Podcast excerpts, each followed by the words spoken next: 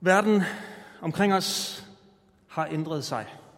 Og nej, øh, vi gider ikke at snakke mere om corona nu.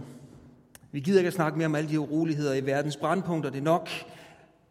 Men vi er nødt til at erkende, at tingene har ændret sig. Små ting, som vi øh, før tog for givet, er ikke længere noget, vi regner med.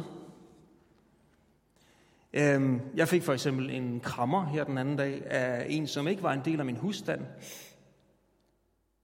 Hvad sker der lige for det? Ja, det var en god krammer, men øh, det var meget uventet. Og vi har nu været længe nødt til at tænke anderledes på mange områder. Men tingene har jo ikke bare ændret sig, fordi pandemien eller året, som er gået, har, har ændret sig. Eller, eller, eller det er ikke bare på grund af pandemien eller året, som er gået, men som årene gik, blev verden en anden. Og det er der egentlig ikke noget mærkeligt i. Samfundet det ændrer sig hele tiden på godt og på ondt. Spørgsmålet er bare, om vi nu huskede at få de gode ting med, eller om de blev efterladt i fortiden. Forandring er jo ikke nødvendigvis skidt. Forandring, det kan måske i bedste fald være det, der ændrede kurven i dit liv til det bedre. Og måske så ligger det, der forandrer dit liv, ikke i fortiden. Men måske venter du stadigvæk på forandringen i dit liv. Dem af os, som allerede kender Jesus, øh, kender budskabet om hans død på korset, så vi ved godt, hvordan, hvad den forandring betød for os. Jeg fandt en konstant i mit liv, som aldrig vil svigte, selvom verden så måtte falde sammen om ørerne på mig. Jesus, han er den konstant. Her er noget, som aldrig nogensinde forandres. Men alligevel så fornyes det dag for dag. At jeg kender den forandring, gør mig ikke til et bedre menneske end andre, og i virkeligheden så er vi jo ikke så anderledes end alle andre. Og alligevel så er livet med Jesus så fundamentalt anderledes. Vi øh, lever i en, en brudt verden. Og det kan godt være, at det er nemt at se lige nu, men til andre tider, der kan det være sværere at få øje på. Men man skal alligevel ikke lede længe før, at det jo viser sig. Og det er fordi, at relationen til Gud blev brudt i syndefaldet med Adam og Eva. Eva, hun spiste frugten, det måtte hun ikke. Så gav hun den til Adam, og han spiste også frugten, det måtte han heller ikke. Og siden da, så har verden været brudt. Og derfor så trådte Jesus ind i verden og genoprettede relationen til Gud ved sin død. Før så måtte man ofre til Gud for at finde noget, men Jesus han blev det sidste pletfri offer, der genoprettede relationen 100%. Men den ultimative oprettelse, den som 100% genopretter alt øh, af verden af os som mennesker, kommer først på den anden side af det her liv. Vi skal kigge lidt på øh, 2. Korinther 4. Det er Paulus, som, som skriver til Korinthermenigheden, øh, og det er, fordi det er 2. Korintherbrev, så er det jo ikke første gang, han skriver øh, til den her menighed. Man mener faktisk oprindeligt, at der var fire Korintherbrev, hvoraf to af dem er gået tabt, så det vi har nu, det er den anden og det fjerde brev. Det er der nogen, der mener i hvert fald. Men det er ikke vigtigt lige nu. Korinthermenigheden, det var en menighed med rigtig mange intriger og gruppedannelser og ydre påvirkninger øh, fra forskellige kredse. Blandt andet taler man om de falske apostle fra Jerusalem. Korinth var, Korinth var også en by med, med stor diversitet.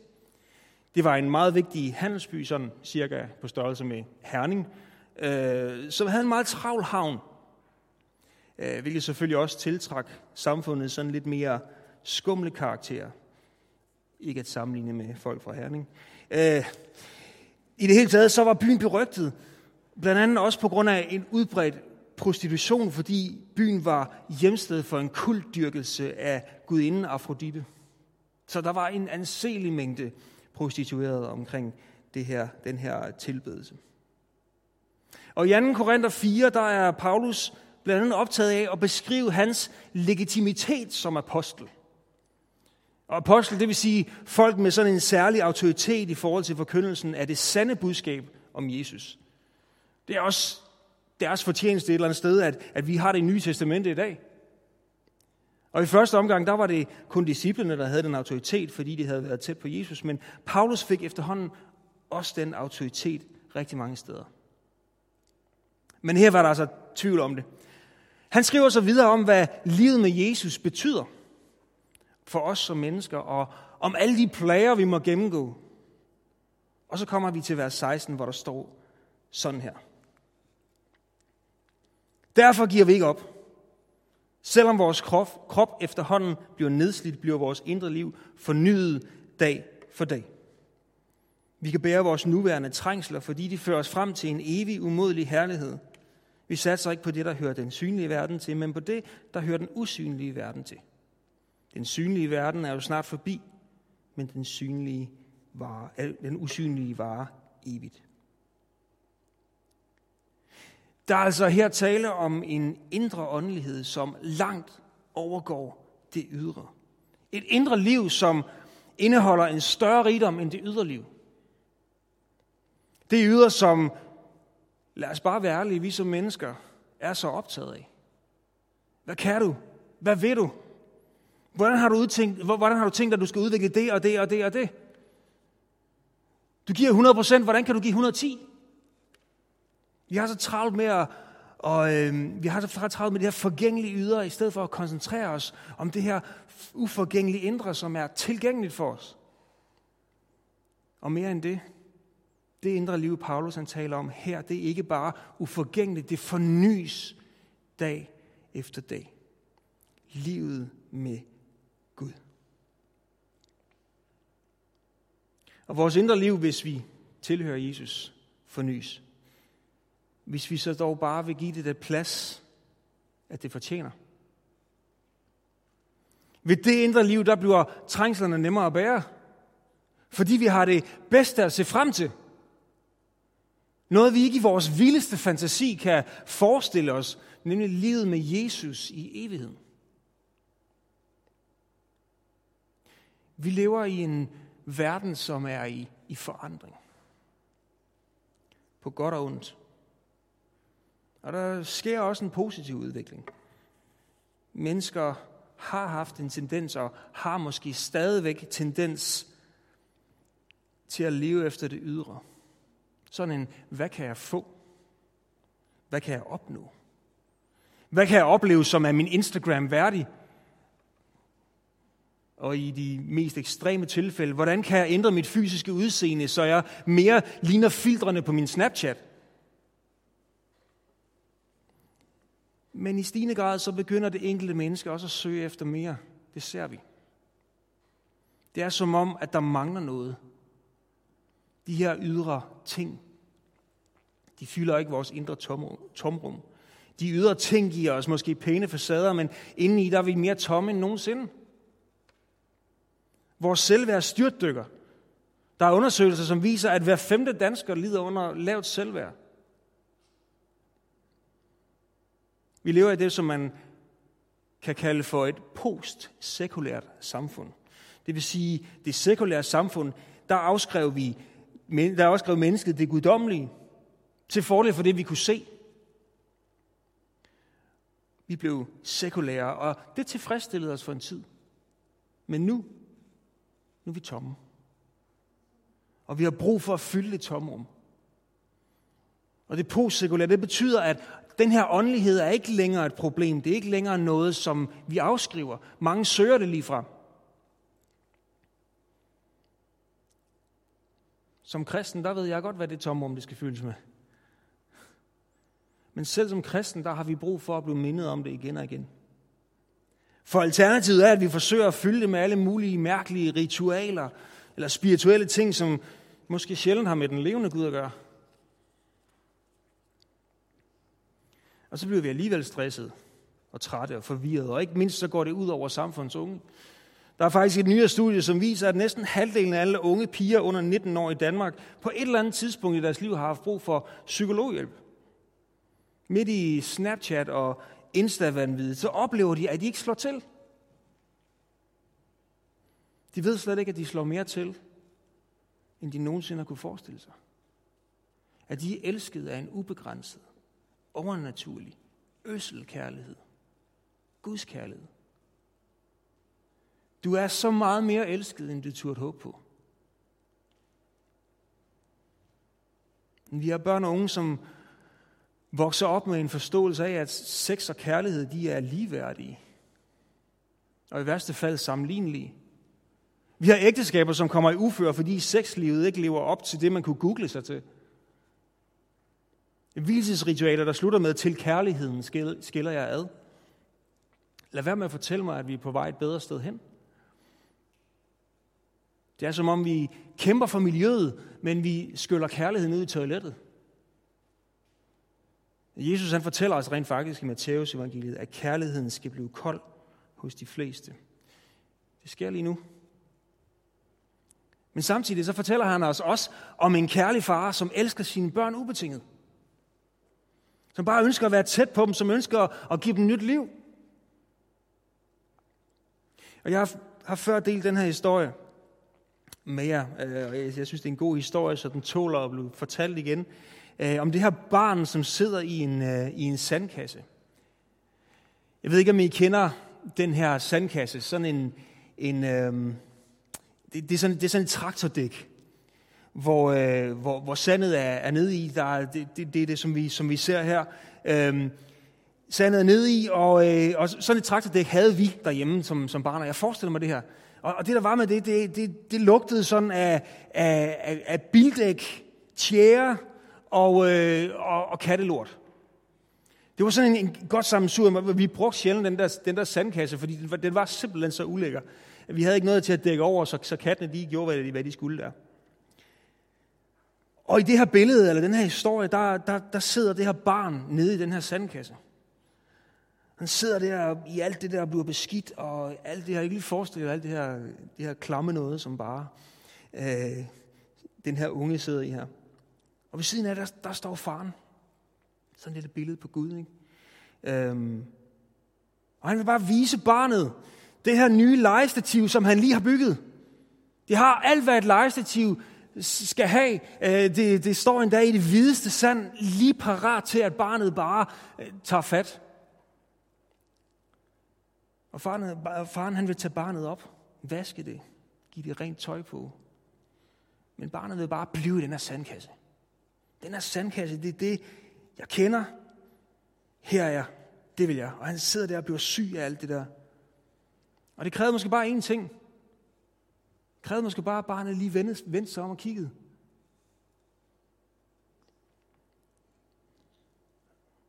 Det er lidt et billede på Gud, måske er det lidt fortegnet, det kan godt være, men, men, men, men, men det er et billede på, hvad Gud han har til os. Og mange gange så bliver vi bare siddende i vores eget gamle liv, fordi det er det, vi kender. Vi kan ikke, eller vi vil ikke forandringen. Og der kan være mange grunde til at vælge fra. Man kunne jo også prøve at vende sig om. Og vi er alle sammen inviteret. Vi er alle sammen inviteret ind i fællesskabet med Gud. Som kristne, der skal vi, øh, der skal vi passe på, at vi ikke også fortaber os i det ydre. Det kan vi godt, selvom vi kender Jesus. I, den, i de private ting, til vores egne ting, vores egne agendaer, vores ydre omstændigheder, som tager al vores opmærksomhed, og som sætter vores indre liv måske lidt til side, eller, træder, eller det træder lidt i baggrunden. Og i kirkerne kan man hurtigt få, fortabe sig i form og koncept. Smarte gudstjenester, der fokuserer mere på flow end på indhold. Skal vi glemme de farvede lamper lidt? Og det smarte udtryk. Lad det være dine ting, du sætter lidt til side. Det indre liv, som Paulus han taler om, det er ikke form og koncept. Det indre liv, det er et dybt og meningsfyldt forhold til Gud selv, som gør et indtryk, og det kommer også til at sætte et aftryk. Frelsen i Jesus, Helligåndens vejledning. Og så må vi jo gerne have kulørte lamper. Vi må også gerne have høj musik. Alt det der, det må bare ikke være det vigtigste. Lidt længere op i 2. Korinther 4.7, der skriver Paulus sådan her. Vi er som skrøbelige lærkar, hvor i en vidunderlig skat er blevet lagt. På På den måde kan det ses, at den overvældende kraft kommer fra Gud og ikke fra os selv.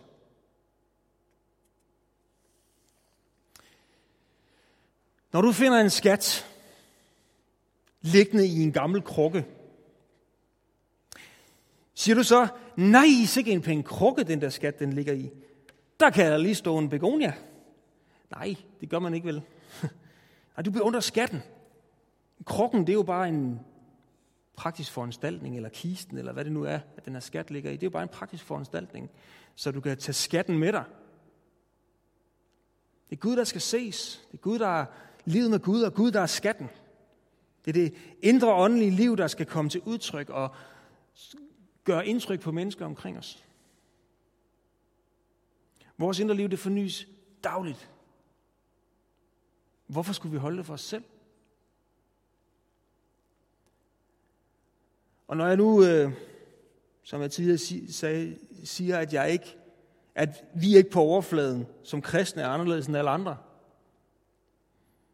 så er det jo heller ikke sikkert, at den skat, vi bærer rundt på, den altid kan ses. Det kræver jo, at vi viser den frem. Hvis vi som kristne giver mig Gud væk, og ligner alle mulige andre, hvad har vi så at tilbyde, som verden ikke allerede har? Vi repræsenterer det vildeste budskab, verden nogensinde har set. Et bedre alternativ. Så nej, vi skal ikke ligne verden. Men vi skal leve det indre liv ud i vores hverdag, så mennesker omkring os også kan få øje på den uvurderlige skat, vi bærer rundt på. Alt andet vil være egoistisk. Det betyder så også, at alle kan fordele det her. Alle kan fordele skatten. Uanset hvor du er i dit liv lige nu, så kan du fordele i, i, øh, i livet med Gud. Du kan fordele i alt det her. Uanset hvad, så starter det med dig selv. Der er en grund til, at Paulus i 1. Korinther 13 taler om, at kærligheden er det største. At kærligheden er den mest gennemgribende kraft i universet. Fordi kærligheden kommer fra Gud. Og kærligheden er som drivkraft for alt det gode. Og det er det, vi som samfund er ved at afskaffe, udvande. Paulus han siger, se alt det, jeg vi kunne gøre, ha, og se, hvor inderligt ligegyldigt det er, uden kærlighed. Kærligheden er vigtig, fordi det gør forskellen i relationen i, i, og i forskellen i intentionen. Og fordi det opbygger selvværd hos den, der modtager den. Ikke på grund af alle de ting, som du får at vide, du er god til, eller alt det, som du lykkes i eller ikke lykkes i. Men fordi du kommer til en erkendelse af, at du er elsket, uanset hvordan du performer. Det er ikke bare vigtigt, det er grundlæggende for dit liv. Og hos Gud, der finder vi den kærlighed. Og der er jo en grund til, at der bliver brugt så meget spalteplads i Bibelen på kærlighed. Elsk din næste, står der. Eller står, betyder det noget for jer at mærke den indbyrdes kærlighed og omsorg, så praktiser det. Elsk hinanden. Eller når Gud har elsket os med sådan en overvældende kærlighed, bør vi så ikke også elske hinanden? Og det er jo bare et par enkelte steder. Jeg havde en, øh, en meget mærkelig oplevelse for, for et, et stykke tid siden. Mere end et år siden nu. Øh, nu er det sådan, jeg anser mig selv generelt som, som et, et afholdt menneske. Øh, øh, jeg er i den lykkelige situation at have en kone, der elsker mig, og tre dejlige døtre, som ofte fortæller mig, at jeg er den bedste far i hele verden. Yes, tag den. Jeg har venner, for, som der for det meste gider at se mig og hænge ud med mig, og min udvidede familie virker også til at kunne lide mig. Jeg siger ikke for at prale, men en dag så fik jeg lov, kan man sige, til at opleve noget andet. Jeg følte mig pludselig så inderligt uelsket. Og det var ikke, fordi der var nogen, der havde gjort eller sagt noget, eller lavet være med at gøre, eller sige noget. Men det kom som bare lidt ud af det blå. Og herefter så tilbragte jeg noget tid med bare at, at gå lidt i stykker, og gå lidt op i sømmene, og, og fordi det var ganske enkelt en forfærdelig følelse. Jeg tror faktisk, at Gud han ville fortælle mig noget med det. Og han kunne ikke gøre det, uden at jeg, at jeg kendte følelsen. Jeg tror, han vil fortælle mig om alle de her mennesker, der har det sådan. At der er mange, som føler sig uelskede. Og måske så sidder du også lige nu, der hvor du er, og har det sådan. Og så kan vi godt lægge en del af skylden på en overfladisk præstationskultur, øh, men, men det tror jeg bare, det er for nemt bare at sige, at sige det. Jeg tror, vi er nødt til at komme tilbage til kilden. Vi er nødt til at komme tilbage til kærlighedens ophav. Gud han må have skabt kærligheden, fordi den skulle motivere os. Og Jesus han gik selv foran og demonstrerede det for os, da han døde på korset. Og så kan vi godt diskutere græske gloser og alle de udtryk for kærlighed, der findes, men for mig at se er det bare en bekræftelse på, hvor stor og dyb en kærlighed vi taler om. Vi må komme til en erkendelse af Guds kærlighed til os. Vi må lære at se os selv i det lys, ikke for hvad vi gør eller hvad vi kan, men bare fordi vi er. Fordi vi er elskede med en ubegribelig kærlighed. Vi har brug for et åndeligt selvværd. Jeg tror ikke, vi kan elske, uden at, vi, uden at, uden at forstå, at vi er elskede. I samfundet der forventes det også, at vi udvikler os hele tiden, og det foregår også i kirkerne. Der bliver stillet krav, vi kan altid blive bedre og bedre, større og stærkere. Men det er aldrig godt nok. Og jeg synes egentlig, at Svend Brinkmann har sagt det meget godt. Han siger, hvis du tænker positivt hver eneste dag, hvis du arbejder hårdt, stræber efter at blive den bedste udgave af dig selv, omgiver dig med inspirerende mennesker og aldrig giver op, så er der ingen grænser for, hvor udmattet du kan blive. Selvfølgelig skal vi ikke bare give op, som den gode Brinkmann her insinuerer, men vi skal stå fast. Vi skal stå fast på det, der betyder noget, og lade resten vente lidt. Guds kærlighed forandres ikke.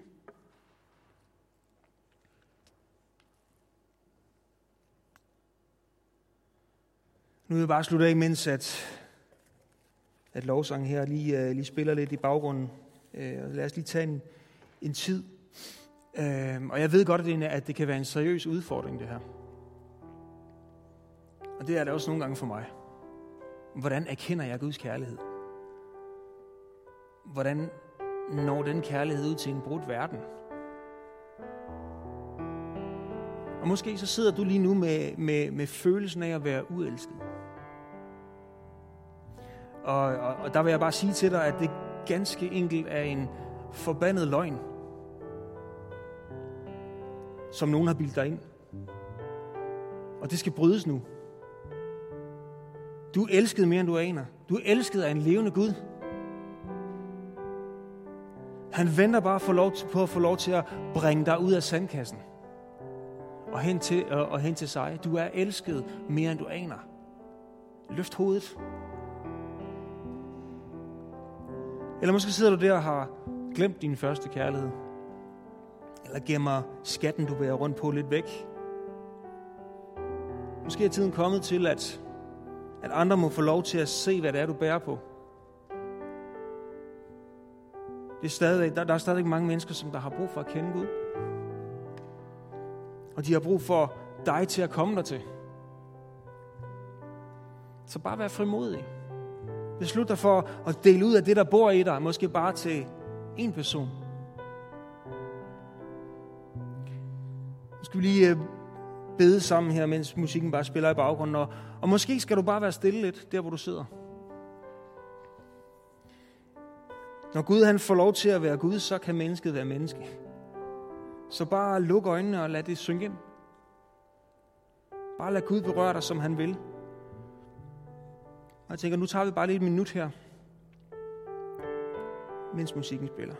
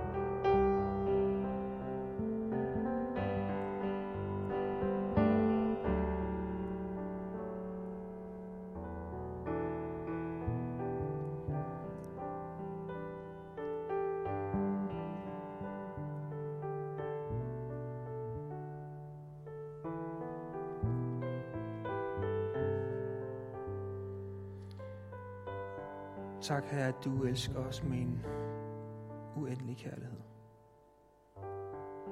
Tak, Herre, at du øh, også for, for mennesker må træde tydeligt frem.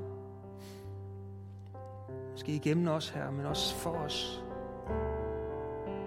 Tak, at vi må forstå her bare en lille smule af, hvem du er, hvad du gør her, hvem, hvordan du elsker os her. Lad os få lov til at se det her. Lad os få lov til at mærke det her. Tak, at du er til stede her hos hver enkelt lige nu. Tak, her. Hvis du har brug for, for forbøn, eller måske lige har oplevet Guds kærlighed for første gang, eller for tiende gang, eller måske sidder du med en længsel efter at kende Jesus, så, øh, så skal du være velkommen til at skrive til os. Vi har den her øh, mailadresse, som også står i bunden af skærmen nu, hvor der står, som hedder bed Så skal du være velkommen til at skrive til os, og vi er klar til at bede sammen med dig, til at rådgive dig, til at lytte til dig. Du kan skrive dit telefonnummer også, så vil vi ringe dig op her senere i dag. Og hvis du har taget en ny beslutning i dag, så fortæl nogen om det. Du skal ikke holde det for dig selv.